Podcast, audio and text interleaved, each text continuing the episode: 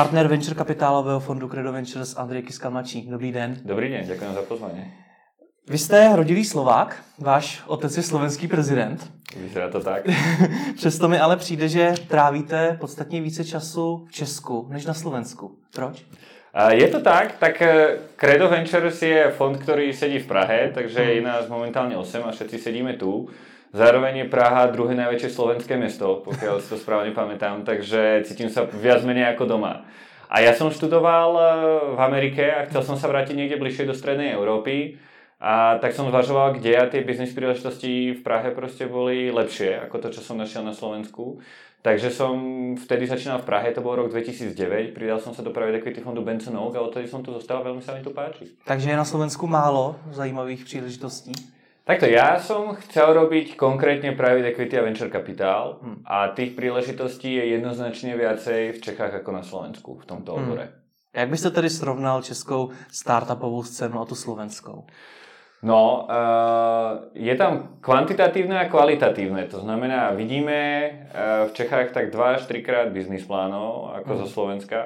Ale čo je podľa mňa zaujímavejšie je, že na jednu investíciu v Čechách potrebujeme vidieť cca 120 biznis plánov, ale na jednu investíciu na Slovensku potrebujeme vidieť cca 220 biznis plánov. A to mm. je to kvalitatívne odlíšenie. Takže mám pocit, že tie slovenské startupy sú pár rokov pozadu za tými českými, čo sa týka ich vyspelosti. Čím to je? Přece jenom ty naše trhy jsou poměrně provázaný. Sú provázaní a ja to vždycky, máme to asi hodinovú prezentáciu, do ktorej sa s nebudeme púšťať, ale v skratke je to podľa mňa o tom, že startupový ekosystém mnohom funguje ako taká snehová gula. Hmm. Takže máte nejaké prvé úspešné firmy, ktorých je v Čechách viacej, takže hmm. na jeden náš asset tu máme Avast, máme tu AVG, hmm. máme tu RSE, a tých technologických firiem e, je tu proste ako aj na hlavu viacej. Hmm. A, a, z, a z tých väčších startupov potom v nejakom čase tí dobrí ľudia niekedy odchádzajú, aby si založili niečo vlastné. Takže keď sa pozrieme napríklad na Good Data, čo je jeden z najväčších českých, ak sa dá nazvať českým startupom, hmm. narezoval vyše 100 miliónov dolárov, a, tak my sme napríklad zainvestovali do prvého a druhého zamestnanca Gudaty, ktorí mm. založili svoju firmu API, ktorá sa vlastne tento rok predala Oracle. Mm. A, a takýchto tímov, ktorí odišli napríklad z Gudata sú 3-4 a je to prirodzený vývoj proste tej firmy. Keď ste prvý a druhý zamestnanec, tak tá firma vyzerá ináč, ako keď priberie ďalších 100 zamestnancov a niekedy to už proste nie je pre vás a máte nejaké nutkanie proste založiť niečo vlastného a pritom ste sa naučili od skvelých ľudí, ako je Roman Stanek, ako ten biznis zakladať. Hmm. Takže sa pustíte proste do vlastného projektu. A preto je to taká snehová gula. Čím viacej úspešných startupov máme, tým viacej produkujeme skúsených ľudí, ktorí začínajú nové startupy a tým sa ten startupový ekosystém na seba nabaluje. Co tedy udělat pro to, aby na Slovensku bylo více těch úspěšných startupů? Uh, no, uh, v prvom rade čakať, to znamená, na Slovensku sa preinvestovalo o dosť viacej peňazí, alebo minimálne sa zainvestovalo o dosť viacej startupov a kde viacej peňazí, hmm. uh, než v Čechách za posledné 3 roky. A je to spôsobené hlavne dostupnosťou EU fondov uh, hmm. za posledné 3 roky na Slovensku, to vlastne skončilo minulý rok. Takže tam sa urobilo ja neviem, okolo 50 investícií za tie 2 mm. roky, čo je extrémne veľké množstvo v porovnaní s tým, aké to vyzeralo tie 3 až 5 rokov predtým. No a teraz sa musí ukázať, či sa z toho podarí vybudovať nejaká generácia ďalších úspešných veľkých startupov. A ak nie, tak my máme dokonca aj neziskovku, e, ktorá sa tento problém riešiť snaží, volá sa Starlift. Hmm. A tam vlastne hovoríme tým mladým ľuďom, keď chcete založiť svoj vlastný startup, keď chcete založiť svoj vlastný biznis, choďte sa najskôr naučiť do tých dobrých ľudí, ako sa to robí, tak snažíme hmm. sa ich dostať priamo do tej meky, proste či už do Silicon Valley, alebo proste do New Yorku, niekde do Ameriky a aby tam nejaký rok, dva strávili a pracovali proste pre nejaké úspešné startupy, ktoré sa rovná rozbiehajú, videli, ako sa taký startup v tej Amerike buduje a potom sa vrátili naspäť do tej strednej Európy a využili tie výhody, ktoré im ten mm. náš ekosystém ponúka a rozbehli ten potom vlastný biznis tu. Mm-hmm. Po nabraní tých skúseností tam. Ještě jedna věc mě v tom srovnání Česká a Slovenská připadá zajímavá a to, možná takový pocit nemáte, ale mně přijde, že poměrně hodně slovenských startupů rovnou utíká do Česka. Je to pravda? No tak to je podľa mňa, to je podľa mňa ten problém ešte hlbšie v tom, že mnoho technologických ľudí uteká do Česka, mm. kde získajú vysokoškolské vzdelanie. Mm-hmm. To znamená, skončím strednú školu, mám nejakú možnosť ísť proste do Košíc, Bratislavy, Brna alebo mm. Prahy. A motivácia mnohých študentov je proste do toho Brna, do tej Prahy ísť. Takže aj mnoho českých startupov vlastne má veľmi silný slovenský element. Hmm. Keď sa pozriete na Represent, hmm. kde ten technologický spoluzakladateľ Andrej Pančík je vlastne Slovák, a veľká časť toho technologického týmu, ktorý tu sedí, je slovenský. Hmm. A, ale sedia v Prahe. A, a mnohí ľudia ho považujú za pražsko-americký startup, nie za slovensko-americký hmm. startup. Takže je to taký ako zaujímavý paradox v tom, že e, tí Slováci proste odchádzajú ešte v útlejšom veku, než keď zakladajú ten startup. A, a potom je prirodzené, že tie startupy proste začínajú tu. Takže nejde jenom o to čekat, až u vás vzniknou další úspěšné startupy, ale je to i o těch vysokých školách? Ano, dlhodobo eh, tá predchádzajúca odpoveď bola tá krátkodoba. To znamená, hmm. aké výsledky môžeme vidieť proste za 5 až 10 rokov. Aké výsledky môžeme vidieť za 10 až 20 rokov, závisí strašne, ako sa postaví Slovensko k vzdelávaniu tých ľudí, ako sa postaví k podpore podnikania hmm. ako sa postaví k infraštruktúre, ktorú k tomu podnikaniu nastaví. To znamená, aké je jednoduché zakladať firmy. Ako sa v nich dá vytvoriť stock options plán, aké jednoduché bude financovať tie firmy. Takže to sú všetko veci, ku ktorým ten štát e, sa vyjadrovať dlhodobo musí a musí nastaviť nejaké jasné mantinely, ako by to vyzerať malo, na to, aby tá komunita bola produktívna. To určite. Hmm. Ten problém je i v Česku? Ja aj v Čechách, no tak ja si myslím, že e, štátna intervencia, vlastne vzťah štátu a startupového ekosystému je všade ako debatovaná vec. A, a nájsť nejakú dobrú symbiózu, kde tá pomoc štátu by bola efektívna a nebola až príliš násilná, je strašne ťažké a, a je to špecifické pre tu, tie jednotlivé krajiny a to, z akých základov vychádzajú. Hmm. Takže nájsť tu, tu ten, ten správny balans je určite v každej krajine ťažké. No. Viem, že to je otázka, otázka za milión, ale jak teda ten balans najít? No je to otázka za milión. Um, ja hovorím, je lepšie robiť menej, ako robiť veľa. Hmm. Pretože z pohľadu štátu, keď sa pozrite na náš startupový ekosystém, tak to je ekosystém, v ktorom sa preinvestujú maximálne nízke desiatky miliónov eur ročne do startupov. Hmm. To je v kontexte čísel, s ktorými pracuje štát, úplne zanedbateľné množstvo. Hmm. Uh, takže pre nich, aby uvažovali nad tým, OK, kde môžeme dať 5 miliónov eur, aby boli využité efektívne v tej startupovej komunite, to ani nedáva pre nich proste zmysel písať tú legislatívu, pretože tie čísla sú pre, v ich optike príliš malé, relatívne hmm. voči iným trhom. A, takže v tomto tendencia štátu, keď sa do toho fakt oprie, je, že toho robí príliš veľa a môže to byť v mnohom kontraproduktívne. Hmm. Takže my hovoríme, je lepšie nechať to na súkromných investorov a tie startupy, aby si našli tie svoje cesty a veľmi jemne ako taký ako slon v porceláne proste e, robiť jeden kročík po druhom postupne a hlavne dlhodobo. Hmm. Tie krátkodobé cestičky my si nájdeme sami, ale tie dlhodobé iniciatívy typu zlepšenie vzdelania, podpora podnikanie, to je niečo, na čo by sa ako ten štát zamerať mal a mal mať hmm. na to hm. nejakú dlhodobú filozofiu, ktorá sa každé 4 roky meniť nebude, čo je ako jeden z veľkých problémov hmm. štátnych iniciatív. Hmm. Když sme o těch investic, Myslíte si, že jsou dneska už podmínkou? Přece jenom dnešní doba je velmi rychlá, objevují se nové trendy, vzniká hodně biznisů. Lze dneska ještě vůbec vytvořit velký biznis bez nějaké investice na začátku od externího investora? Jasně, určitě. Strašně to závisí od motivace těch zakladatelů toho biznisu. Hmm. Uh, myslím si, že existujú dva typy ľudí. Ľudia, ktorí chcú maximalizovať hodnotu a bohatstvo hmm. a druhí, ktorí chcú maximalizovať svoju kontrolu nad tým biznisom. Uh-huh. A tie dve veci v určitom momente prichádzajú do konfliktu.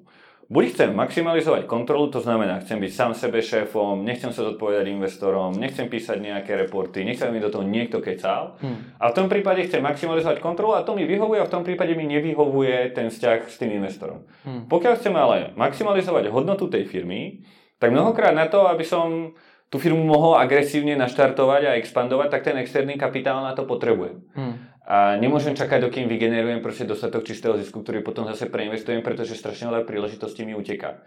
Takže pokiaľ som typ človeka, ktorý chce maximalizovať tú hodnotu, tak tie peniaze pre mňa určite sú dobré. A když jsem ten člověk, který chce maximalizovat tu kontrolu, tak eh, postupuj správně, je to dobrý přístup? Nebo to ty podnikatele spíš brzdí? Ja si myslím, že je to ako čierno-biela vec. Proste, hmm. keď ste typ človeka, ktorý proste nemá rád okolo seba biznisových partnerov, ktorí mu nejakým spôsobom chcú radiť tým biznisom, nechcú to, nechcú to riešiť s niekým spoločne, nechcú sa deliť o podiel v tej firme.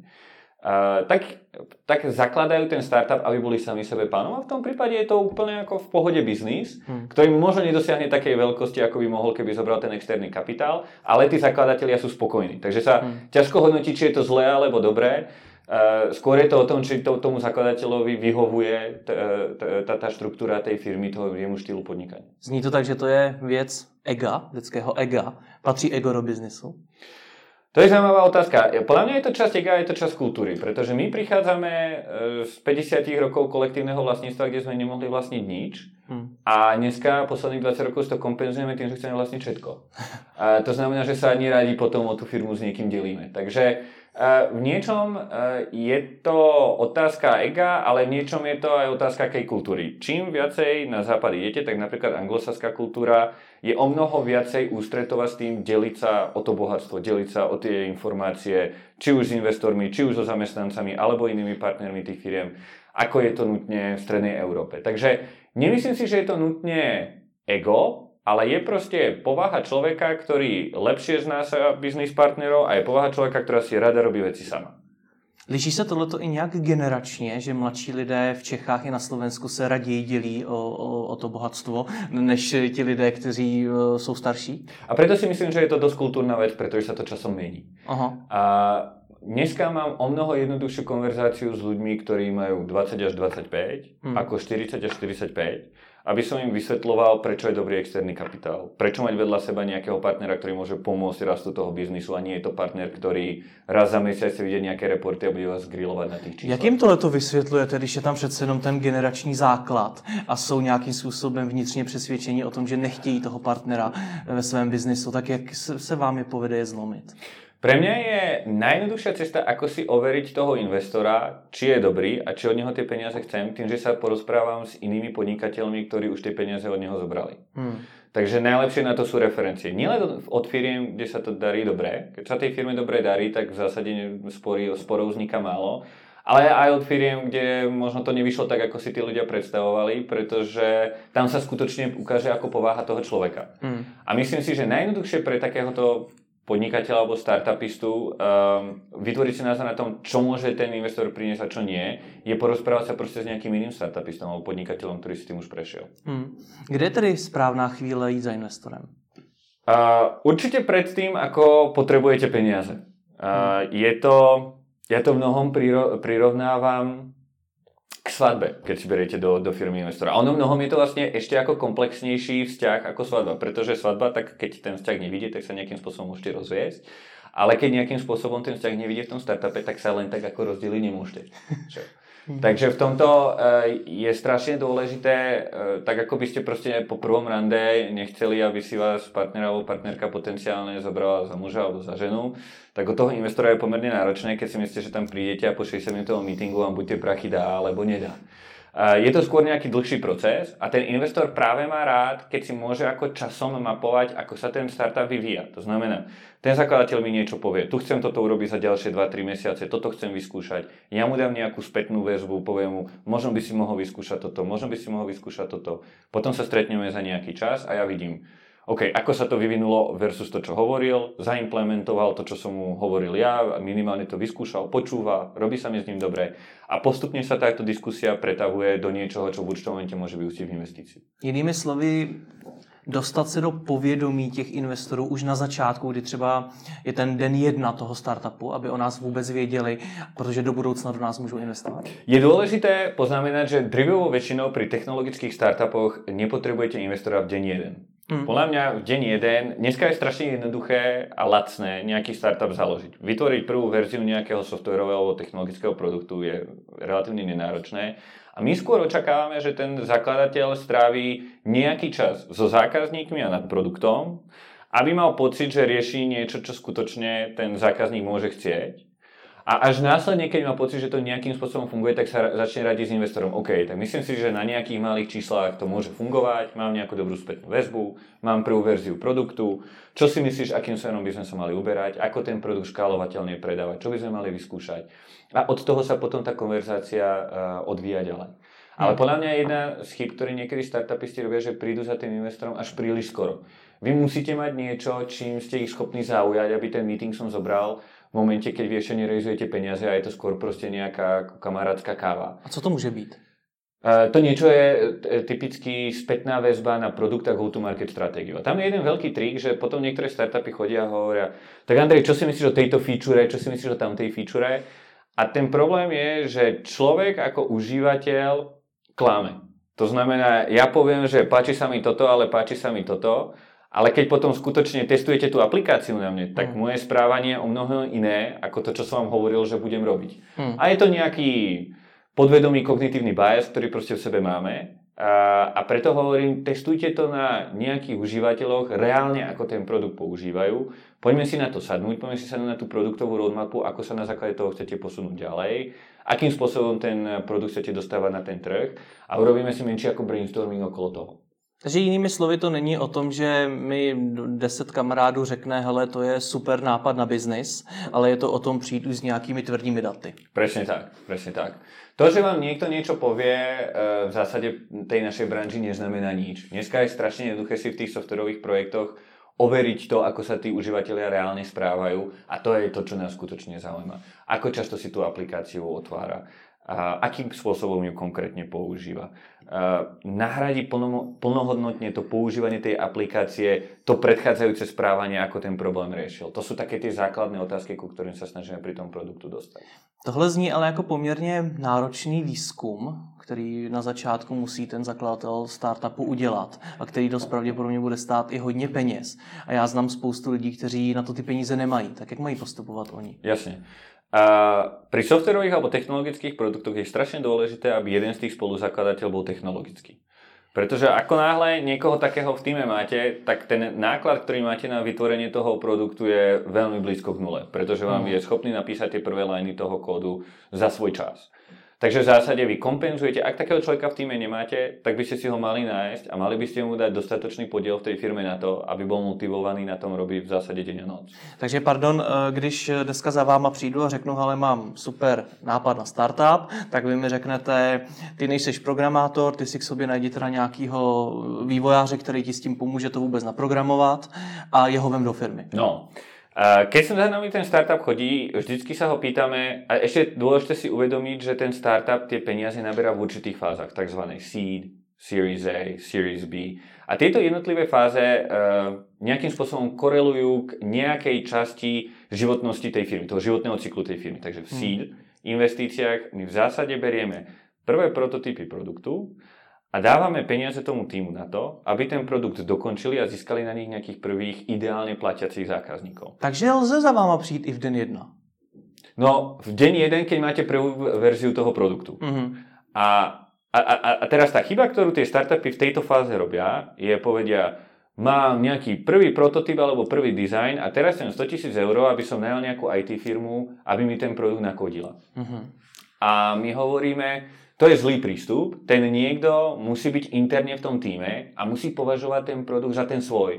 Nemôže na tom robiť od 9. do 5. o 5. padla proste a idem domov, pretože startup, pokiaľ chce uspieť na v globálnom meritku, tak musí mať ambíciu budovať niečo, čo je 10 krát lepšie ako čokoľvek, čo je dneska na tom trhu. Hmm. A to sa proste nedá s tým, že proste tam sadnete o 9. o 5. skončíte a, a, a ďalší deň zase musíte tam mať nejakého technologického zakladateľa, ktorý tým produktom žije, ktorý proste Hmm. uvažuje nad tými technologickými výzvami toho produktu a ktorý proste podvedome v noci si spracováva rôzne otázky a potom ráno proste, keď je sprche, Hmm. tak sa zobudí a napadnú ho na to nejaké odpovede, na ktoré by ináč nebol prišiel. Ti lidé, kteří je- teda uh, mají ten nápad a chtějí si ho nechat někde externě naprogramovat, tedy postupují špatně. To je Mhm. úplně špatný přístup. Presne tak. Pretože nemyslíme si, že je to cesta, a ako ten produkt bude skutočne 10 krát lepší, ako keby ste bol nejaký iný tým niekde inde, ktorý to proste robí in-house. Hmm. Hmm. Takže podľa mňa táto cesta nefunguje v tých začiatkoch. Hmm. no.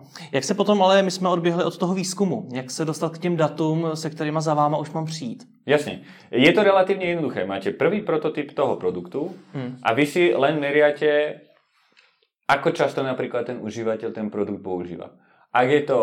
A, a ako často robí to správanie, ktoré robí proste, keď ten produkt nemal. Tak zoberieme si nejaký príklad, lebo je to relatívne komplikované. Uh, nová četovacia apka. Ak Hmm. chcete mať nejakú apku na komunikáciu s inými ľuďmi, s kamarátmi, tak s nimi pravdepodobne komunikujete každý deň. Hmm. Tak pokiaľ ja vidím, že ten užívateľ sa prihlási do tej aplikácie len raz za dva týždne, tak vidím, že nenahradzuje plnohodnotne to správanie, ktoré robil predtým, pretože pravdepodobne používa nejaké iné kanály, s ktorými sa tými kamarátmi baví každý deň. Takže v tom prípade musím vidieť tú interakciu, ten tzv. engagement.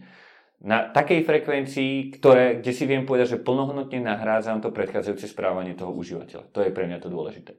Keď tých užívateľov bude 10 až 20, to pre mňa nie je také dôležité, pretože ja ako investor viem pomôcť pri tom škálovaní toho produktu, ale musím si byť istý, že na tých malých číslach tí užívateľia ten produkt skutočne milujú. To je asi ako to, čo hľadáme proste v tých produktoch. Hmm. Jak se vy sám dostáváte k novým investičním příležitostem? Je to tak, že si je sám hledáte, nebo za váma chodí sami? No dostávame ročne teraz cca 1200 biznis plánov. Z toho, z toho... Jenom z Česká a Slovenska? Nie, nie, nie. My investujeme, alebo zatiaľ sme zainvestovali v 8 krajinách. Aha. Takže je to naprieč, čo nazývame Stredná Európa a Juhovýchodná Európa. Hmm. Takže ešte je tam Slovinsko, Chorvátsko, Rumunsko a Bulharsko. Hmm. A uh, k vašej otázke, odkiaľ k nám tie biznis plány chodia, tak jedna cesta, asi tá najhoršia, je poslať niečo proste na info.creatoventures.com. Aj tam máme pravidlo, že na každý biznis plán odpovedáme, ale určite to nemá pre nás takú silnú odozvu, ako keď nám napríklad doporučí nejaký startup CEO, nejakého našeho portfólio startupu. Takže niekomu, komu som ja už peniaze dal, uh-huh. príde za mnou a povie, Andrej, toto je super, na toto by si sa mal pozrieť, tak to je pro mňa ideálna cesta, uh, ako ma zaujať. S tým Moment, takže já, když bych chtěl investici od vás nebo od uh, někoho jiného, tak je docela dobrý nápad se skamarádit se zakladateli jiných startupů. Presne tak, presne tak. Jak tohle udělat? Je to veľmi jednoduché. Hmm. Uh, Dokonca poznám niektorých startupistov, ktorí majú pravidlo stretnúť aspoň jedného ďalšieho startupového podnikateľa za týždeň. A tí mhm. startupisti majú relatívne veľa spoločného, takže všetky naše investície sú online, každý si môže zmapovať, do čoho sme investovali a vytiahnuť toho zakladateľa vonku na nejakú kázvu alebo pozvať ho na obed je pomerne jednoduché a môžete s ním zdieľať strašne veľa skúseností, ktoré vy máte z budovania vlastného biznisu. Hmm. Typicky tí zakladatelia zdieľajú tú istú sadu problémov, nedostatok ľudí, nedostatok zákazníkov, hmm. nedostatok peňazí. Uh, takže je strašne veľa know-how, ktoré môžu spolu nazdieľať a, a typicky, čo ja poznám minimálne našich zakladateľov, tak sú takýmto stretnutiam otvorení. Hmm. Takže ono to zase nie je až také náročné a čím väčší si tu sieť tých podnikateľov vybudujete, tak tým potom vlastně máte aj lepší dosah na těch jednotlivých investorů. Zní to jako poměrně zdlouhavá cesta. Já tu investici ale dost možná potřebuju teďkon, protože teďkon do toho můžu jít, teďkon je taky to počáteční nadšení. Není teda lepší jít rovnou za vám? Uh, Trochu to urychlit?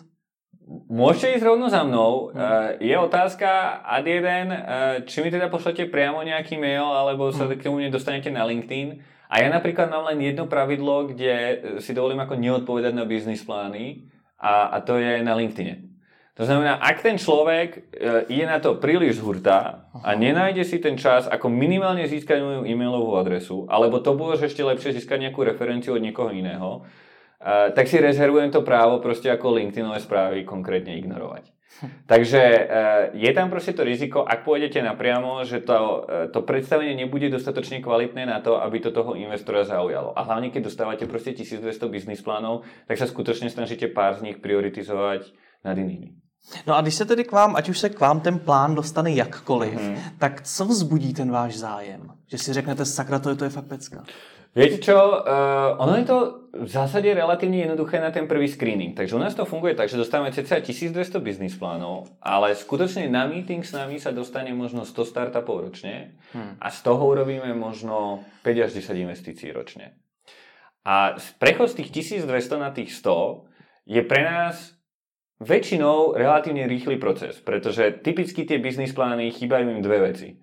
Jedna je, ten ich produkt nemá buď globálne ambície alebo potenciál. To typicky znamená, že nie je 10 krát lepší než čokoľvek iné, čo sme doteraz videli. Takže tam strašne veľa vecí, ktoré sú podobné, kde vieme, že je už veľa tej konkurencie. Hmm. Ničím sa to moc ako neodlišuje. A tá druhá vec je, nestojí za tým ten tým, ktorý by ten, ten globálny potenciál mal tu ako kredibilitu ten globálny biznis postaviť. To znamená, tí zakladatelia nemajú skúsenosti z toho oboru. Sú to zakladatelia, ktorým chýba proste technologický človek. Sú to zakladatelia, ktorí sú príliš mladí, moc o tom ako nevedia o, o tom, ako budovať tú firmu. To sú všetko veci, na ktoré sa na tom začiatku pozeráme a sú to nejaké filtry, cez ktoré ten startup prechádza a tieto veci ja som schopný dneska ako urobiť do 5 minút, keď, keď mi pošlete ten, ten business plan. Uh-huh. Takže je to pomerne rýchly proces. No nicméně já, když jsem teda mladý člověk a mám nápad na startup a jsem ochotný tomu obětovat opravdu hodně, tak evidentně nemám šanci. Nemáte šancu, pokiaľ nemáte produkt, ktorý uh, nejakým spôsobom nedokázal ten, ten engagement, o ktorom som predtým hovoril, takže tú interakciu s tými užívateľmi. Takže keď mi pošlete business plán, hľadám 50 tisíc eur na to, aby som si vytvoril prvú verziu tej aplikácie, na základe ktorej zistím, či užívateľia majú ten produkt radí a máte medzi 18 až 25 rokov, tak sa na meeting s nami nedostanete. Musím sa tomu věnovat naplno, myslím tím, jestli vedle toho můžu mít třeba ještě nějaký jiný biznis nebo zaměstnání, protože řada lidí, kteří třeba chtějí rozjet nějaký nový biznis, musí taky živit rodinu, mají nějaké svoje závazky a nemůžou jen tak dát prostě výpověď. Uh-huh. Je úplne v pohode robiť to ako bokovka. To znamená mnoho... A to, a to je jedna napríklad z úloh tých, tých investorov. Zistiť, na čom robia šikovní technologickí ľudia, ktorí majú nejaké zamestnanie cez týždeň, hmm. na čom robia cez víkendy. Čo ich baví po večeroch s čím sa hrajú, proste s čím experimentujú a mnoho e, ľudí, ktorí má podnikavého ducha a má veľa nápadov, si proste nemôže pomôcť, len tie nápady skúša. A pokiaľ ešte z okolností si vie tie nápady aj sám vybudovať, to znamená, že je technologický človek, tak typicky je to niekto, kto má proste dve, tri veci, ktoré sú nejakým spôsobom rozrobené, na niečom pracujú, majú nejakú website, možno im to aj prináša proste nejaký malý príjem a postupne sa toho, z toho jedného dňa môže stať ako veľký biznis. Takže není, není špatně, když vám napíšu desetkrát se mi to nepovedlo. Deset, ne, deset ne, biznisů ne, ne, úplně skončilo. Je to uh, skôr opačne. To, že sa vám to už niečo nepovedlo, minimálne ukazuje, že už máte nejakú skúsenosť no. ako s, biz- s budovaním toho startupu. Naopak, ľudia, ktorým sa ešte nič nepovedlo, to znamená, buď sa im všetko povedlo, alebo ešte nič neskúsili, tak majú ten problém, že v zásade každý startup v určitom momente narazí. Hmm. A pokiaľ ja ako startupista na to nie som pripravený a ja ako investor neviem, ako ten startupista na to zareaguje, tak je to pre mňa ďalší minusový bod pre ten tým, pretože nie som si schopný overiť, nakoľko sú schopní riešiť aj tie ťažké veci ohľadom toho startupu, keď sa mu hmm. prestane dariť. Hmm. Jak důležitá je ta chemie, která mezi vámi, vámi vznikne, protože hodně, stále, hodně investorů říká, že si musí sednout i s tím člověkem. Jasne. No, toto je ako jedna z veľkých investičných dilem. A mm. strašne veľa investorov hovorí, investujem do týmu, ale čo to vlastne ako znamená investovať do týmu? Mm. Na čo sa presne ako ten investor pozera? A teraz e, ja mám strašne rád investora Charlesa Mangra, ktorý je e, partner Warrena Buffetta, pretože má cca 90 mentálnych modelov, ktorými on sa snaží oddelovať svoje emotívne pochody od racionálneho rozhodovania sa. Mm. Hej, pekný príklad z toho je, evolučne sme nastavení tak, že hodnotíme človeka, keď ho vidíme do prvých desiatich sekúnd si o ňom utvoríme názor. Hmm. A to riziko pre toho investora je, že si utvorím na základe nejakých veľmi povrchných predpokladov názor o tom človeku, ktorý sa mi môže v desiatich sekundách zapáčiť a podvedome ďalšiu hodinu len hľadám dôvody, prečo by som do neho mal investovať, pretože sa mi podvedome ten človek páči. Hmm. A je strašne dôležité mať tú schopnosť ako investor tieto dve veci od seba oddeliť. Hej, že extrémny príklad tohto môže byť skromnosť. Hej, že skromnosť, veľká skromnosť je, hodno, je hodnotená ako veľmi pozitívna povahová vlastnosť pre kamarátstvo ľudí. Radšej sa bavíme so človekom, ktorý je príliš skromný ako príliš arogantný. Myslím, že to platí pre väčšinu ľudí. Na druhej strane, pokiaľ chcete dobiť svet a vybudovať niečo 10 krát lepšie ako ktokoľvek čo má na svete, tak asi nebudete ako extra skromní. to neznamená, že budete arogantní, ale musíte mať minimálne to sebavedomie na to, hmm. že ste schopní takýto produkt e, vytvoriť. A to je len jeden malý príklad toho, že môžeme toho človeka rád, hmm. pretože je skromný a strašne by som s ním bol na pivo, ale možno to nie je proste ako tá kvalitatívna vlastnosť, ktorú by mal mať na to, aby vybudoval skutočne globálny biznis. A, takže na čo sa snažím pozerať je, po anglicky je to asi, sa e, tomu hovorí core competencies, nejaké základné predpoklady na to, aby ten startup uspel. Hej, v tej seedovej fáze zase je to hlavne schopnosť vybudovať nejaký produkt, ktorý je 10 krát lepší ako čokoľvek iné, takže musia to byť skvelí technológovia a musia mať veľmi dobré porozumenie tomu trhu, aby vôbec vedeli, ako vybudovať niečo, čo je 10 krát lepšie. A zároveň v sebe musia mať nejakú schopnosť získate na to nejakých zákazníkov. Takže buď to odvetvie už poznajú, alebo tam majú niekoho v týme, kto je proste ako dobrý predajca. A, a tieto, tie tzv. core competencies môžu prísť, môžu prísť v dvoch človekoch, troch, nie je konkrétny počet ľudí, ktorý musí mať, mm. ale je to konkrétna sada vecí, ktoré ten tým musí v nejakom počte ľudí pokryť. Nemusím byť vývojář nutně. Nemusí byť vývojář, ale je dobré mať jedného v týme. Hmm. Nicméně to, že chci dobít svět, eh, to přeci ještě neznamená, že mám nějaká realist, nějaké realistické vize o tom, co skutečně může vzniknout a co je jenom nějaká moje představa, která je naprosto naivní. Presne tak. Preto vždycky hovorím, že je to ambícia a potenciál dobiť ten Jak svet. tohle to poznáte na tom, eh, při těch jednáních, eh, která si možností jsem? Musíte mať oboje. Musíte mať tú ambíciu. Tá ambícia v zásade hodnotíme váš drive.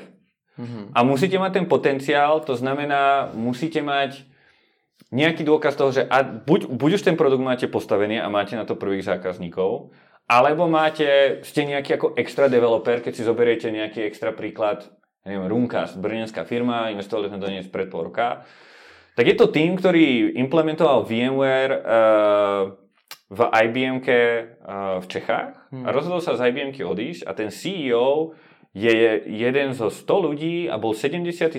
na svete, ktorý mal najvyššiu VMware certifikáciu. Tak to znamená, že je to proste veľká kapacita v obore postaviť niečo zaujímavé pre VMware. Hmm. Tak tam viem ohodnotiť, že takýto človek má ten potenciál postaviť proste produkt, ktorý skutočne bude 10 krát lepšie než čokoľvek je na trhu. Hmm. A zároveň potom na tom meetingu sa snažím odhadnúť, OK, ad 1 má aj tú ambíciu to postaviť a ad 2 má zároveň niekoho v týme, kto rozumie dostatočne dobre tým zákazníkom, aby im vedel takýto produkt odprezentovať a predať. Hmm. To je tá sada tých vlastností čisto biznisových, ktorý ten tým by mal byť.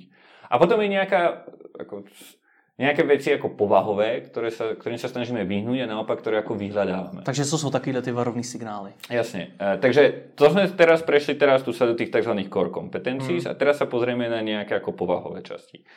A sú také dve ako investorské dilemy. Jedna je, investujete ako do niekoho, kto je proste fajn človek a, má, a, a nevidíte v ňom akože žiadnu ako očividnú divnosť alebo nejakú chybu.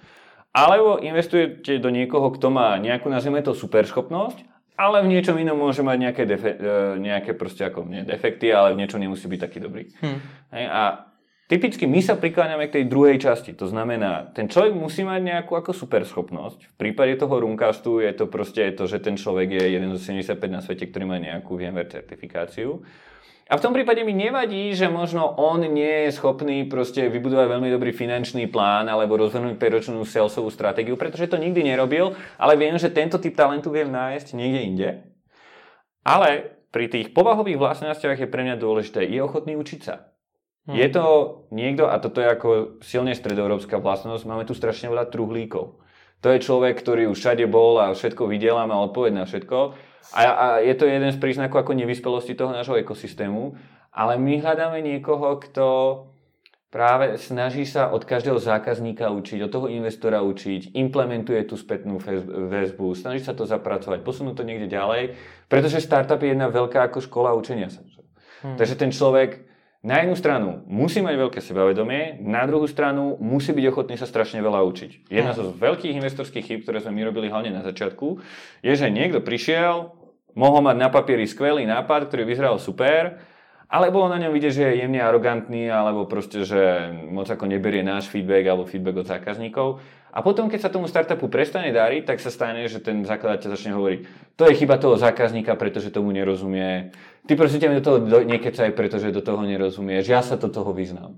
He, a sú niektoré, a na tom meetingu sú ako konkrétne ako triky, ako tieto veci ako viete zistiť. Napríklad, aký slovník ten zakladateľ používa? Snaží sa používať strašne veľa sofistikovaných technologických termínov, alebo je to niekto, kto vie relatívne jednoducho aj mne netechnickému človeku ten produkt vysvetliť. Uh-huh. Ak som niekto, kto má propenzitu používať strašne veľa cudzích termínov, e, snažím sa ako zmiasť v zásade toho poslucháča, tak to ukazuje, že ad jeden nie som príliš sebavedomý na to, aby som bol schopný vám to vysvetliť ako polopate a zároveň možno mi chýba tá schopnosť ako vteliť sa do toho počúvateľa a vysvetliť mu to tak, aby som bol schopný, aby to tá druhá strana bola schopná vypočuť. Takže je kopec takýchto malých ako mentálnych modelov a trikov, ktoré proste sa snažíte ako zapracovať do tých hmm. meetingov s tým, s tým podnikateľom, aby ste tieto veci boli schopní vyhodnotiť. My se bavíme ale o jednom člověku a všechno to je to, co popisujete, dát do jednoho člověka tak je poměrně náhoda, když někoho takového potkáte. Konec konců ten počet investic o tom docela vypovídá z toho celkového množství. Co když přijdou dva lidé, dva zakladateři, dva zakladatelé toho startupu, jeden to je to splňuje a druhý se vám nelíbí. U druhého vidíte, že on ten startup bude brzdit. Jasně. Uh, mám na to ako dve časti tej odpovede. Jednu som v zásade už použil. Je to, majú nejakú super silu, ale nie, v niečom vidím tie slabiny. Hmm. Pokiaľ vidím tie supersily a viem popísať, čo tie slabiny sú, tak snažím sa proste s tými slabinami nejako pracovať. A, takže pre mňa toto investične nie je taký veľký problém, pokiaľ viem tie slabiny popísať. A druhá vec, e, stáva sa nám pomerne bežne, že jeden z tých spoluzakladateľov, niekedy aj viacerí, medzi seed a Series A a Series B odíde. Uh-huh. Sú na to nejaké mechanizmy, niekedy sa vyplatí, niekedy si proste ten svoj podiel nechá, ale stáva sa to relatívne často. Tomu rozumím, ale dostanete se někdy vy do situace, kdy řeknete, hele, s tebou do toho jdu, ale bez něj. Uh, nie. Protože on to bude brzdit. To nie. Uh, to nie, pretože je OK, keď mám pocit, že niekto to môže brzdiť, Uh, ale on na to v určitom momente dojde aj sám. A te, hmm. tie vzťahy majú tendenciu sa v určitom momente vysporiadať sami. Pretože ten startup vás dáva po tak silný tlak, proste hmm. ten, ten tlak tých zákazníkov, tých investorov, že tieto veci ako vyplávajú na povrch a tí zakladatelia majú tú tendenciu tieto veci v určitom momente riešiť a, a, aj s investorom a my už sme s tým nejakým spôsobom na to ako pripravení. Hmm. Takže mnohokrát proste zakladatelia sa divia, prečo by som mal mať ten tzv. founders vesting, to znamená, my zainvestujeme, ale povieme, vy zakladatelia budete získavať svoj podiel v tej firme ďalšie 4 roky. Pokiaľ odídete predtým, ako sa naplňa tie 4 roky, tak podľa toho, ako dlho ste zostali, ak rok, tak dostanete štvrtinu vášho podielu, ak hm. dostanete dva, dve štvrtiny toho podielu. Takže sú veľmi konkrétne mechanizmy, ako nastaviť to, že keď nejaký zakladateľ sa nezhodne s tými ostatnými alebo vytvára nejaké problémy, tak my vieme do, mitigovať veľmi dobre ten dopad, ktorý hmm. toto má na tú firmu. Existují také určité rady, že i já jakožto zakladatel toho startupu bych měl na toho investora být tvrdý, že bych měl být neústupný i při vyjednávání těch podmínek a nenechat si do toho zas až tak moc mluvit. Je to pravda? A, takto, závisí to od konkrétneho investora. Hmm. A, my máme v tomto ako relatívne transparentný prístup. To znamená, ja som napísal tzv. Central European Startup Guide, čo je proste asi 70 stranová knižka, ktorej tretina je vyložene venovaná všetkým podmienkam, ktoré my dávame do toho term sheetu. Hmm. Takže každý jednu podmienku, ktorú ten zakladateľ v, tom, v tej ponuke od nás nájde, vie si predtým načítať, mám tam napísané, čo je tá priateľskejšia alternatíva pre zakladateľia, tá priateľskejšia pre investora, prečo chceme použiť zrovna túto, prečo zrovna túto. A dáva to tomu zakladateľovi schopnosť aj všetko toto vygoogliť a získať názor od niekoho iného, nielen nás. Takže v momente, keď my eh, dávame nejaký term sheet tomu startupu, tak dávame nabídku, o ktorej si myslíme, že je férová. To znamená, dáme term sheet, môže tam byť pár bodov, kde proste sa nezhodneme, nejakým spôsobom ich ako zmeníme ale očakávame, že ja neviem, 18 z 20 bodov, ktorý ten term sheet má, alebo 13 z 15, budú pre toho zakladateľa akceptovateľné v tej forme, v ktorej ich prezentujeme, pretože sa snažíme byť ako podnikateľský, kamarátsky v tej ponuke. Hmm. No ale taky jsem slyšel ty názory, že dost často investoři chtějí na začátku více, větší podíl, ale ve skutečnosti jsou připraveni jít s tím podílem dolů. Jasne. No ja si myslím, že v tomto sa ten investor ako strieľa do pety. Pokiaľ uh, si totiž to chce zobrať príliš veľa toho startupu na tom začiatku, je dôležité si uvedomiť, že priemerný startup, ktorý má hodnotu vyše 100 miliónov dolárov, narejzuje 35 miliónov dolárov. To je viacej, než väčšina stredoeurópskych fondov vie dať do jedného startupu dohromady. Hmm. To znamená, ten startup je odkazaný na to, že v svojom priebehu bude musieť narejzovať 3, 4, 5, 6 investičných kôl. A vy ako investor, pokiaľ si zoberiete príliš veľký podiel v tom prvom alebo druhom kole, tak už automaticky blokujete ten startup od toho, aby narejzoval ďalšie peniaze do budúcna a tým pádom znižujete e, budúci potenciál toho startupu, pretože ďalší investori nebudú chcieť ísť do startupu, kde vy vlastníte príliš veľké percento. Takže kolik vy tak jako na začátku chcete? Protože znám investiční fondy, které se snaží jít co nejvíc k těm 50% třeba. Náš priemer je 20. 20. To znamená, ja chcem pri predaji tej firmy vlastniť 20%. A teraz, hmm. ja investujem vo viacerých kolách, seed, Series A, takže k tým 20 sa viem dopracovať rôznymi cestami. Hmm. A, ale myslím si, že 20 je proste relatívne dobré číslo, ktoré na jednej strane nie je príliš nízke, aby som bol 5. koleso na voze, to znamená, mám nejaké slovo pri tom stole, pri tom podnikateľi, ale na druhej strane všetko rozhodovanie a druhá väčšina kontroly tej firmy je stále na ňom. Má smysl vás tlačiť dolu? Říct 20, ne 15. Uh, strašne to závisí od toho, ke, keď príde ako podnikateľ a povie, nechcem, aby bola pozmaný valuácia 6 alebo 7, tak sa spýtam, a prečo nechceš, aby bola 7? Prečo by mal byť 6? Len aby sme sa ako o to museli hadať? Tak to je pre mňa práve ako znak niekoho, kto sa snaží ako maximalizovať tú kontrolu, hmm. len na to, aby ako mal tú kontrolu a niekoho uh, nejakým spôsobom ako znížil dole. Takže uh, tento typ diskusie je pre nás ako relatívne náročný a je strašne dôležité pre toho podnikateľa si uvedomiť, že čím viacej ten vzťah na začiatku tým vyjednaním poškodíte, hmm. tým ťažší ten vzťah do budúcna s tým investorom môže byť. Co to nejčastěji poškodí? Môže byť strašne... Na, najhoršia vec, čo to ako môže poškodiť, je nejaká forma klamstva. Hmm. Čokoľvek, čo proste poviete a nie je to tak a ja som vám proste dôveroval. Ten vzťah je strašne o tej dôvere. A je to zase ako proste to manželstvo. Keď niekomu proste klamete, hmm. tak to je ako prúser najväčší. Hmm. Ale je strašne veľa, je, je, je strašne dôležité motivovať toho investora, aby bol ochotný vám pomôcť. To je, hm. a mnoho zakladateľov už si začne ako kritizovať toho investora za x rôznych vecí a vy pokiaľ nemotivujete toho investora, aby e, bol váš kamarát a pomáhal vám, tak keď dojde na tie ťažké časy, ktoré môžu byť, keď on dochádza cash, nejaký veľký zákazník odchádza, pohádate sa so zakladateľmi, hm. tak ten investor je ten najbližší, ktorý vám vie pomôcť. A vy pokiaľ si ten vzťah predtým zničíte a vám nebude ochotný pomôcť, tak ste prišli o strašne dôležitého partnera pri tom stole. Hm. Jak ho motivovat?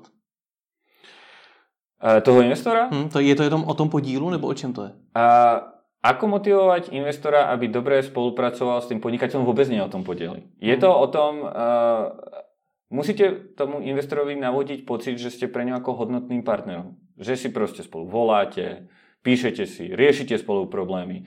Pre mňa je najdôležitejšie, taký ako znak toho, aký dobrý máme vzťah s, s podnikateľom je, keď on má nejaký problém, keď niečo nejde, hmm. tak ja som prvý, ktorému zavolá. Nie hmm. posledný, ktorému to zavolá. Hej, takže nie som niekto, komu ten zakladateľ sa bojí zdieľať tie problémy, ktoré v tej firme má. Tohle je ale poměrně těžká pozice eh, na začátku toho vyjednávání pro zakladatele toho startupu, protože vy v podstatě říkáte nelhat. Takže jinými slovy bych za vámi měl přijít a říct, hele, vidím i slabý místa tady a tady a tady. Na druhou stranu já ale potřebuju vás zaujmout, potřebuju, abyste do mě skutečně investovali. Tak eh, jak najít ten balans mezi tím, abych vás rovnou na začátku neodradil? Jasne, tak, takto. Musíte prezentovať všetky silné stránky toho projektu, ktorú, ktoré máte. To je jasné. A, a, a potom, čo sa tej valuácie týka, pokiaľ sa ako vraciame k tomu bodu, a, ten investor je v o mnoho lepšej pozícii uh, v tom, že vám vie urobiť to porovnanie, kde sa hýbete vy versus x ďalších startupov, ktoré rejzujú od nás peniaze. Hmm. To znamená, ja poviem, rád som mal túto konverzáciu pred pár dňami s jedným zakladateľom, ktorého mám veľmi rád. Pozri, tu mám možnosť investovať do startupu, ktorý robí ja neviem, 1,5 milióna eur v tržbách pri valuácii 8. Hmm. Ty máš polovičné tržby, ale chceš dvojnásobnú valuáciu. Tak prečo by som mal investovať do teba a prečo by som nemal investovať do neho? A tento typ proste e, diskusí je pre toho podnikateľa veľmi ťažký v tomto. Hmm. Takže asi tak k tomu. Dává to smysl? Dává to smysl, ale furt nevím, do jaký míry já vám mám na začátku říkat ty slabý místa, protože já potřebuji, abyste se mi věnovali, abych vás zaujal, aby se vám to líbilo, ale na druhou stranu je vám potřeba sdělit i to, kde ten startup momentálně jako má to slabý místo. Jasně. Uh, teraz som počúval dobrý podcast od jedného amerického investora, ktorý hovoril, najlepšiu prezentáciu, ktorú som videl od startupu, bola prezentácia startupu Square, kde ten zakladateľ mal v treťom slajde 75 vecí, ktoré môžu Square zabiť. Hmm. 75 je asi extrémne číslo a je to trošku teatrálne. Na druhej strane uh, to zdieľať to, čo sú najväčšie slabiny a rizika toho biznisu, je aj tak na konci dňa to, čo ten investor hľadá. Pretože mm. môjim cieľom je si povedať, OK, čo sú najväčšie slabiny a na tých budeme pracovať. Tak pokiaľ vy mi tie slabiny naservírujete úprimne, tak vidím, že máte, je to znak sebavedomia, že chcete so mnou ako riešiť tie problémy, ktoré ten biznis má. Hmm. Každý biznis má nejaké problémy, takže by som sa toho absolútne nebál. Práve naopak, ten investor je tam na to, aby on tie problémy ako začal riešiť. Čo? Hmm. Uh, takže pre mňa je práve strašne pozitívny znak, keď niekto ako v tej prezentácii všetky tieto ako slabiny so mnou hmm. zdieľa, pretože každý biznis ich má, no, je to prirodzená súčasť hmm. toho. Znáte ten pořad Den D, který vysílá Česká televize? Eh, znám, pretože v ňom eh, účinkoval můj partner Ondřej, ale musím se přiznat, že moc jsem to neviděl. No. no nicméně tam vždycky, když někdo prezentoval svůj, svůj nápad, tak ti investoři vzali tušku a nějaký blok a i hned si začali dělat nějaké výpočty. Aha. Děláte tohle okay. taky na začátku? Ne, ne, ne. Tam, v zásade vy nemáte ako investor moc aké počty robiť. Uh-huh. Pretože valuácia je pre vás relatívne jednoduchá. Ja vám poviem, koľko peňazí teda potrebujete, aby ste sa dostali z tej jednej fázy do tej druhej, čiže Seed, Series A, Series A, Series B. Hm. Je to typicky financovanie na 12 až 18 mesiacov. Ak chcem mať priemerne 20% tej firme, tak ja vynásobím tú čiastku, ktorú potrebujete 5 a to je tá valuácia. Že jo? Hm. Žiaden Excel, žiaden ako veľký biznis plán a finančný plán a nejaký discounted cash flow. To sa proste pri startupoch nerobí, to nedáva zmysel. Hm. Takže, e, takže čo sa týka valuácie, tak ja na to žiaden proste pero a papier ani kalkulačku nepotrebujem. A čo sa týka výpočtu veľkosti trhu, priemernej hodnoty zákazníka a to všetko, to všetko má mať pre mňa vypočítané ten podnikateľ. Hm. Hmm. No mě právě zajímá, my už jsme řadu těch věcí řekli, ale když já za vámi půjdu, tak jak vy se na ten startup díváte? Protože já jsem nikdy nezažil tu pozici toho investora, který hodnotí nějaký nápad, hodnotí nějakou firmu. A zajímalo by mě právě, na co všechno vy se díváte. Co jsou ty základní data, které vás zajímají? Pre mňa je to fakt iba o tom, či ten startup ukáže tú ambíciu a ten potenciál dobiť svet. A, a má to strašne veľa ako podmnožín, mm. ale v zásade pokiaľ tí zakladatelia majú tú ambíciu a majú ten potenciál, majú nejakú verziu toho produktu, ktorá to dokazuje, to mne stačí. Hmm. Takže to není vlastně o těch tvrdých datech. Ne. Drvivou väčšinou ten startup žiadne relevantné tvrdé dáta v těch seed a series A fázách nemá. Co tedy má být součástí toho business plánu? Protože hodně lidí si to právě představí jako něco, co bude narvaný grafama, tabulkama a podobně. Jasně. Ja potrebujem vidieť, že ten produkt je unikátny a pôsobí na nejakom relatívne veľkom trhu, ktorý je, ja neviem, v stovkách miliónov až v miliardách dolárov. Hmm. A, a, a následne, keď už robí ten startup nejakú 3 až 5 ročnú projekciu, tak mňa tie koncové čísla až tak moc nezaujímajú.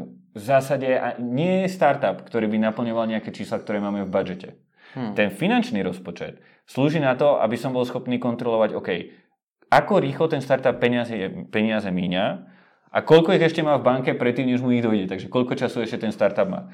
To je hlavne v seed fáze v zásade jediná metrika, na ktorú sa pozerám, hmm. čo sa čísel týka.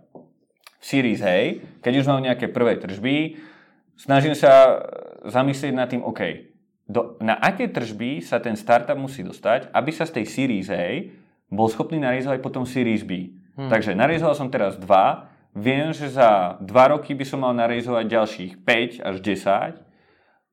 V akom stave tá firma musí byť, aby v tom čase mohla toľkoto peňazí narejzovať. V tržbách, v týme, čokoľvek. A to je rola toho investora, aby tieto veci vedel. Hmm.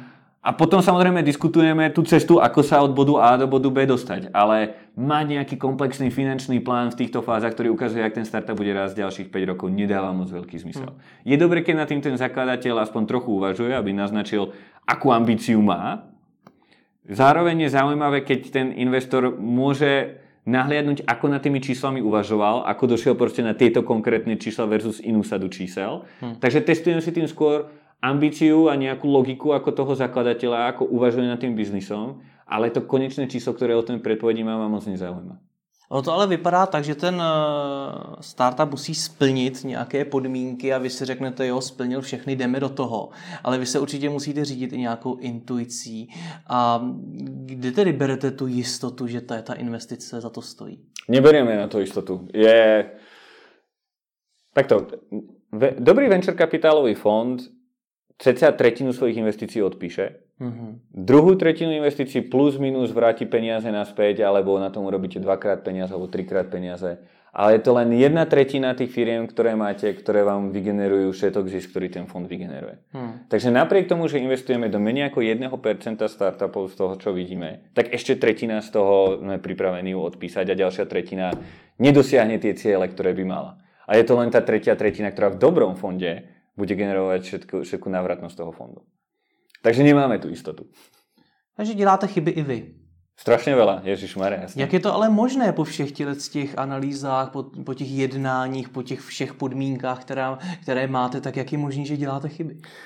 Ročne sa založí, ja teraz neviem, 100 tisíc firiem, 500 tisíc firiem a unikornov, unikornov, čo to sú akože tie bili- miliardové startupy je 100 alebo 200.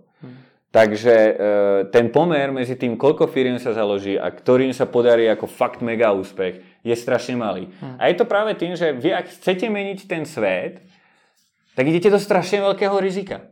Hej, pretože neviete, či ten produkt vlastne niekto príjme, či bude za neho ochotný platiť, či ho budete vedieť schopný predávať vo väčších číslach.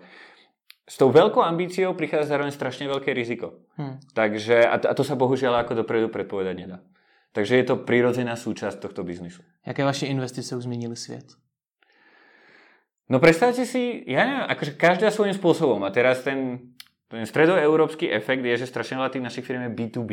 To znamená, že predávajú nejaké riešenie pre iný biznis. Takže nie je to nutne startup, ktorý pre nás ako koncových užívateľov priamo ako niečo konkrétne zmení. Je to niečo neviditeľné na ich konci. Ale predstavte si napríklad, máme maďarskú firmu, ktorá robí automatický preklad jazyko, e, znakovej reči e, do bežnej reči, anglickej teda. Takže proste pokiaľ som hluchonemá osoba, e, ktorá používa znakovú reč, tak dneska proste, aby som sa dohovoril v banke, v nemocnici, kdekoľvek, potrebujem proste ako nejakého e, prekladateľa. Hmm. A predstavte si, že tí Maďari proste vytvorili riešenie, vďaka ktorému sa budem môcť ako dorozumieť s kýmkoľvek, kdekoľvek.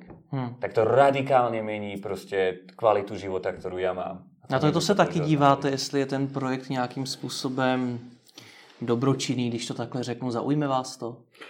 Určite, e, takto, je otázka, ako definujete dobročinnosť. Hmm. Na konci dňa, podľa mňa, pokiaľ robíte niečo efektívnejšie, než to robíte doteraz, tvoríte tým aj nejaké dobro. Niekomu šetríte čas, niekomu generujete bohatstvo. Takže nejakým, nejakým spôsobom našu spoločnosť zlepšujete. Spoločnosť ako takú proste. A, takže áno, svojím spôsobom každý nejaké dobro má. To neznamená, že každá z nich proste musí v Afrike riešiť maláriu. Hm. Máme niektoré, ktoré majú väčší ten ako social impact priamy a niektoré, ktoré proste majú menší, tento, nazvime to social impact. Mm. Že ja neviem, máme v Londýne firmu, ktorá zefektívňuje starostlivosť o dôchodcov. Hmm. A, a to je veľká misia, ktorá má konkrétny sociálny dopad pre nejakú časť spoločnosti.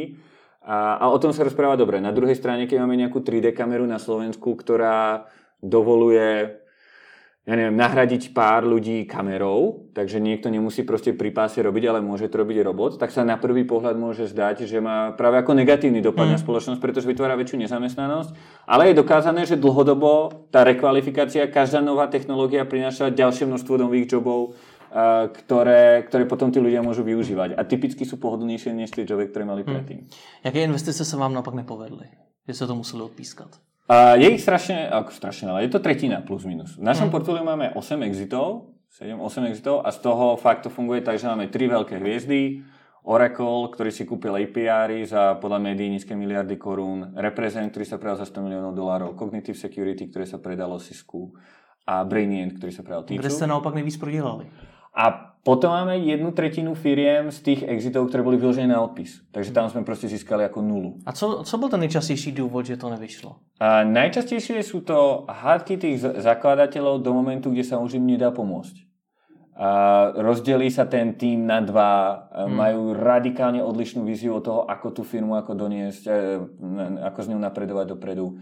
To sú typy veci, ktoré pokiaľ sa to ako rozšíri príliš, tak ten konflikt sa manažuje strašne ťažko. No a snažíte se to nějak řešit, protože vám v tom jako zařve docela hodně peněz.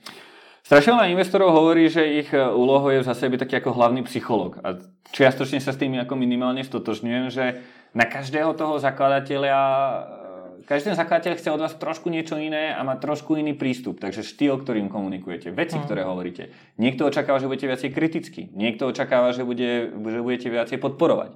Takže každý ten štýl je strašne špecifický a hrozne veľa času tomuto venujeme. Takže áno, s každým tým človekom individuálne pracujeme na to, aby ten vzťah byl produktivní pro tu firmu. No, hmm. Nevždy se to podarí. Hmm. Poslední, co mě zajímá, jste vy sám. Vy jste do Credo Ventures nastoupil v roce 2011. Hmm. Po čtyřech letech jste se stal partnerem. Hmm. Čím to je, že jste je tak uhranul, že vás povýšili až na partnera? Viete čo, uh, je to šťastie. Je to z veľkej časti šťastie a timing. Hmm. Um, ja som začínal predtým v Benson Oak, čo bol private equity fond, on investoval do AVG. A AVG bola brnenská firma, ktorá v tom čase mala asi 3 milióny dolárov v tržbách a keď ju zobrali na New York Stock Exchange, tak mala asi 300 miliónov dolárov v tržbách. A tá moja myšlenka bola, no tak keď to dokázala jedna firma z Brna, tak snad to dokážu aj ďalšie firmy, aj z iných miest. No a vtedy práve prišiel Ondřej Bartoš s Honzom Habermanom, to sú zakladajúci partneri Credo Ventures a boli prezentovať u nás Benson Oak na fundraising. A my sme im dali peniaze eh, v Benson Oak a ja som sa ako súčasťou tej transakcie vlastne presunul do týmu Credo Ventures. Hmm. A v tom čase Credo proste, ja neviem, či som prvé mesiace vôbec mal plat, alebo proste bolo to úplne ako na začiatku a nebolo jasné, jak to dopadne. A, ale ja som mal pocit, že to proste minimálne chcem vyskúšať. vyskúšať. A, takže som bol v správnom čase na správnom mieste a ešte to ako relatívne dobre zafungovalo. Takže hodnota hmm. firiem, ktoré Credo predalo, je 200 miliónov dolárov momentálne a ten fond mal 20 miliónov dolárov. Hmm. Takže tú, tú hodnotu, ktorý ten fond ako vygeneroval, je relatívne veľká. No a, a vďaka tomu, že proste som si s e, tými ľuďmi sadol, Uh, tak uh, som dostal tú ohromnú príležitosť od nich, za ktorým veľmi ďakujem, že ma proste povýšili na toho partnera. Hmm. No ale od začátku to byl nějaký investiční fond a i přesto jste neměl na začátku výplatu? No to si musíte predstaviť. A to je akože jedna z takých ako veľmi častých klamov, ktorý ten ako podnikateľ o tom venture kapitalistovi má, že keď už investuje do tých startupov, tak musí mať veľa peňazí, nie? Hm. Opak je pravdou. Venture kapitalisti, dokým neskončí to investičné obdobie prvého fondu, jeho životnosť je 10 rokov, je zadlžený človek. Pretože vy si musíte drvou väčšinou požičiať peniaze na to, aby ste vôbec mohli do toho fondu investovať. Nikto vám tie peniaze nedá, pokiaľ nedáte nejakú signifikantnú čiastku do toho fondu aj vy. Uh, takže práve naopak, na začiatku vy si požičiavate peniaze od ľudí, aby ste to do toho fondu mohli dať a až keď to tomu fondu náhodou vyjde, tak za 10 rokov vidíte z toho ako prvý finančný výnos. Mm. Takže veľmi dlhú dobu je venture kapitalista veľmi chudobná osoba. A vy ste sa musel zadlžiť? Samozrejme, samozrejme. Požičal som si peniaze do prvého fondu, do druhého fondu, prvý fond bude končiť za 2-3 roky, takže ja som zadlžená osoba. Takže sa nám to ešte nevrátilo. No tak ono sa to nevracia až do tých desiatich rokov, aha, že? Aha. pretože vy predáte mm. tie firmy, ale ten cash nejakým spôsobom ako držíte niekde pre tých investorov, posielate im ho, ale ten zisk z toho sa rozdelí, až keď sa všetky tie firmy preinvestujú. Mm. Takže ten fond môže urobiť aj 10 krát peniaze, ale tie peniaze do tých 10 rokov neuvidíte. Mm. Jak jsem procházel váš LinkedIn, tak ten byl plný různých projektů, ale ani nevím, jestli vy teda máte nějaký vlastní startup. Můj vlastní startup je Credo Ventures, samozřejmě. Takže něco úplně vlastního ne? A... Co byste založil od nuly? Čo by som založil od nuly? E, takto, tak som spoluzakladateľ troch neziskoviek. Hmm. A jedna sa venuje prepojeniu technológie a ľudského šťastia, druhá seniorom a tretia posiela študentom, študentov práve ako do Silicon Valley. A ja hovorím, že cez deň do technológií investujem a večer sa snažím mitigovať niektoré ich z negatívnych dopadov. Jedno je na ľudské šťastie, druhé na našich seniorov, dôchodcov. Hmm. Takže e, snažím sa skôr ako tie moje podnikateľské chuťky naplňať v tom neziskovom sektore, hmm. ale ten najväčší startup určite je sám o sebe proste ako Credo Ventures, takže ako podnikateľ sa jedno, jedno, jednoznačne cítim. Hmm. A co do budoucna? Máte nějaký cíl, nebo chcete jít třeba ve stopách vašeho otce a být jednou prezident Slovenska? Viete čo, e, po tom, čo som videl tú ambíciu, mám rozhodne menšiu, ako som ju kedykoľvek mal predtým. E, takže ste takže... měl ambici byť jednou prezident? Vôbec ne, a, a, a, ale keby som aj nejakú mal, tak potom, čo vidím, aké náročné náročné to proste je v tom príklade toho otca, tak to, to ma ešte odráza o mnoho viacej. Takže politické ambície som nemal a, a dneska sú ešte ako úplne ako, ešte o to silnejšie negatívne. Takže tie nemám. Čo ma čaká? Sťahujem sa do Silicon Valley s rodinou, uh-huh. do Palo Alto a otvárame tam eh, Office Credo Ventures. Takže to je pre nás ako rodinu veľký krok. A pre nás ako biznis rovnako veľký krok. A, takže to je nejaká ďalšia etapa v našom živote, niečo, čo proste ako chceme skúsiť, byť proste v tej veľkej lige s tými veľkými, najväčšími hráčmi. A no a uvidíme, kam ma proste život ďalej povedie. Credo Venture sa mi strašne páči, posledných 5 rokov bolo super a dúfam, že aj ďalších 5, 10, 15 bude rovnako super, ak nelepších. Tak ať se vám daří a děkuji za rozhovor. Ja veľmi pekne ďakujem.